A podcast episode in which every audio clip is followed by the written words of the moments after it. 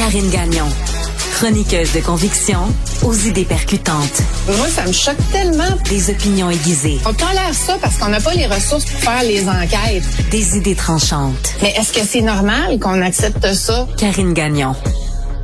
Alors, vous le savez, Karine est avec nous tous les lundis et ben oui, c'est une femme d'opinion, mais je veux prendre du temps en début de sa chronique pour euh, lui parler de son livre qui vient de sortir. Ça s'intitule Irma s'en va en guerre et c'est un portrait d'une femme euh, exceptionnelle, Irma Levasseur, la première femme francophone médecin au Québec.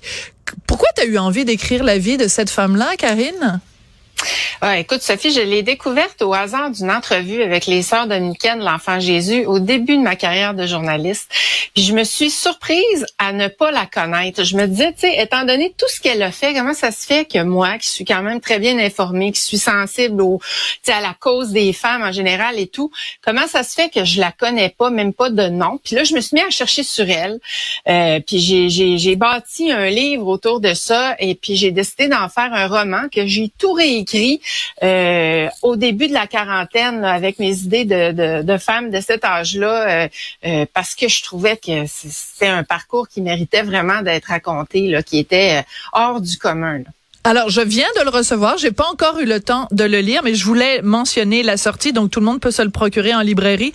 Donc, je te promets que je vais le lire et qu'on va s'en reparler parce que moi, j'adore ce genre de personnage historique et euh, ben, c'est les pionnières, c'est tellement important de se rappeler les premières, les femmes qui ont qui ont vraiment mis des jalons dans l'histoire du Québec. Donc, on va s'en reparler. Karine, tu voulais revenir euh, aujourd'hui euh, sur les réactions qu'a provoqué la sortie de Paul Saint-Pierre Plamondon sur l'identité de genre.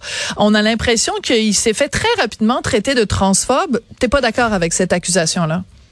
Ah, mais écoute, j'en reviens pas à quel point c'est rendu impossible d'aborder cette question-là, de se poser ne serait-ce que des questions qui sont tout à fait normales, c'est-à-dire euh, euh, que dit la science? Et je trouve, et là, je suis retournée lire encore une fois sur ce sujet-là, et c'est vrai que c'est loin d'être clair ce que dit la science. C'est à quel âge on doit, on devrait enseigner euh, sur ces questions-là à l'école? Aussi, une chose que je trouve intéressante, c'est qu'on sait pas vraiment comment sont formés les enseignants qui doivent passer cette matière-là, enseigner cette matière-là aux enfants, mm. alors que moi, je trouve ça très délicat comme question. Puis là, c'est pas du tout de, de évidemment là, d'ostraciser les personnes trans. C'est pas ça du tout. C'est juste que je me remets dans, dans, la peau d'une enfant de, de d'âge préscolaire, mettons de, de maternelle. Puis honnêtement, là, c'est loin d'être des questions qui me passaient par la tête. Puis j'en parle à plein de monde parce que c'est une question qui vient me chercher quand même.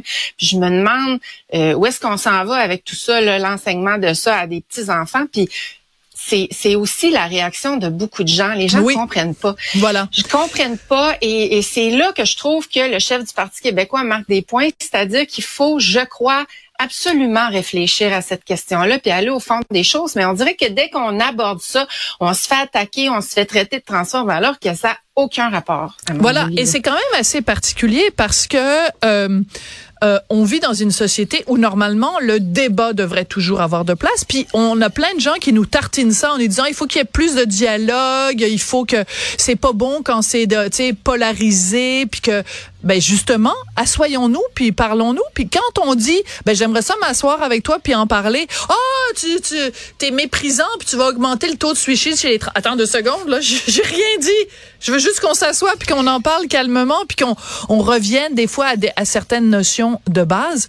Mais même cette discussion-là ne peut pas avoir lieu parce que il y, y a, des gens qui présument à l'avance de ce que tu vas dire ou de ce que tu vas penser. C'est quand même fou.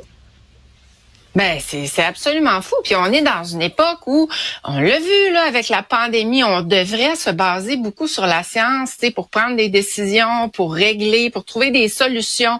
Alors je comprends qu'il faut trouver des solutions pour que ces jeunes là soient soient mieux intégrés, qu'il y ait davantage d'ouverture, qu'on tolère la diversité. ça là, j'ai absolument rien contre ça. Au contraire là, c'est ce sont des idées bon qui qui doivent circuler et tout ça. Mais à partir de quand? Comment on le fait? Quels sont les impacts. Moi, je trouve ça primordial. Et c'est vrai que nos élus doivent refléter ce que les citoyens pensent, les intérêts des citoyens. Alors, pourquoi est-ce qu'ils ne devraient pas en discuter? Pourquoi est-ce qu'on devrait penser en partant que ça va se faire de manière, euh, tu sais, que ça va se faire tout croche, que ça va être polarisant? Voyons, il y a moyen d'encadrer un débat. Il y en a plein de sujets ah délicats qu'on aborde là, à l'Assemblée nationale. Mais tu as dit deux choses. Euh, tu as parlé de la diversité donc, on veut reconnaître et promouvoir la diversité, j'en suis. Mais quand on parle de diversité d'opinion, ah, tout d'un coup, là, il y a plus, on n'aime plus ça, la diversité. Première chose. Deuxième chose, tu dis quelque chose d'extrêmement important, Karine.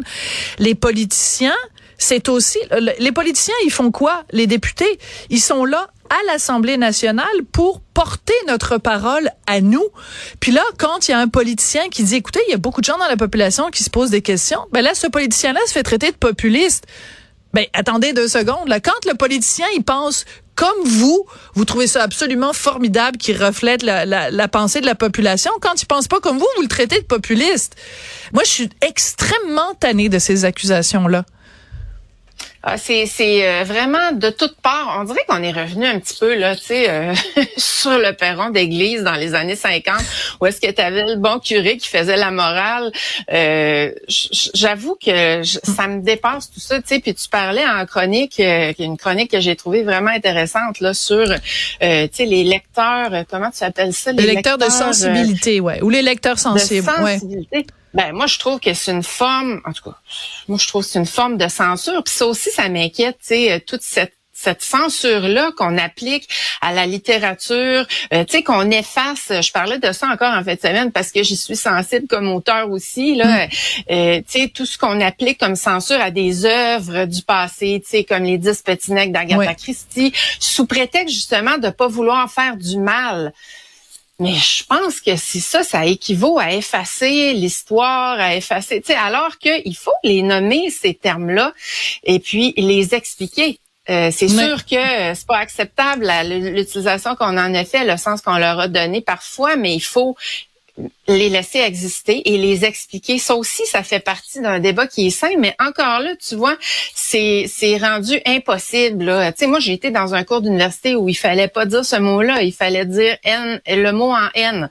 tu moi-même, j'ai dit ça parce que là, je me suis dit, mon Dieu, je vais me faire sortir sa tête ou je vais, je vais faire déposer une plainte contre moi. Mais tu sais, ça va loin quand même. Je trouve qu'on régresse sur tout ça. On n'est plus capable d'avoir des débats sains. Là. Je sais pas si on est pire qu'ailleurs, mais moi, ça m'inquiète beaucoup. Là. Ça Mais en tout cas, Disons que les réactions qu'on a vues la semaine dernière à la sortie de, de, de Paul Saint-Pierre Blamondon, les esprits qui se sont enflammés extrêmement rapidement, c'est en effet inquiétant parce que je pense qu'il y a vraiment de la place pour un débat intelligent et sain, et comme tu le dis, fort bien encadré. On a fait ça. On est, euh, ça fait des années qu'on fait ça dans l'Assemblée nationale. Pourquoi on serait pas capable sur ce sujet-là? Il y a juste un catéchisme qui est admis et c'est bien dommage. Karine, je rappelle que tu es chroniqueuse politique au Journal de Montréal, Journal de Québec et aussi directrice adjointe de l'information au Journal de Québec. Très intéressant et je te promets que je me mets à la lecture de ton livre. Merci, Karine. Merci, Sophie.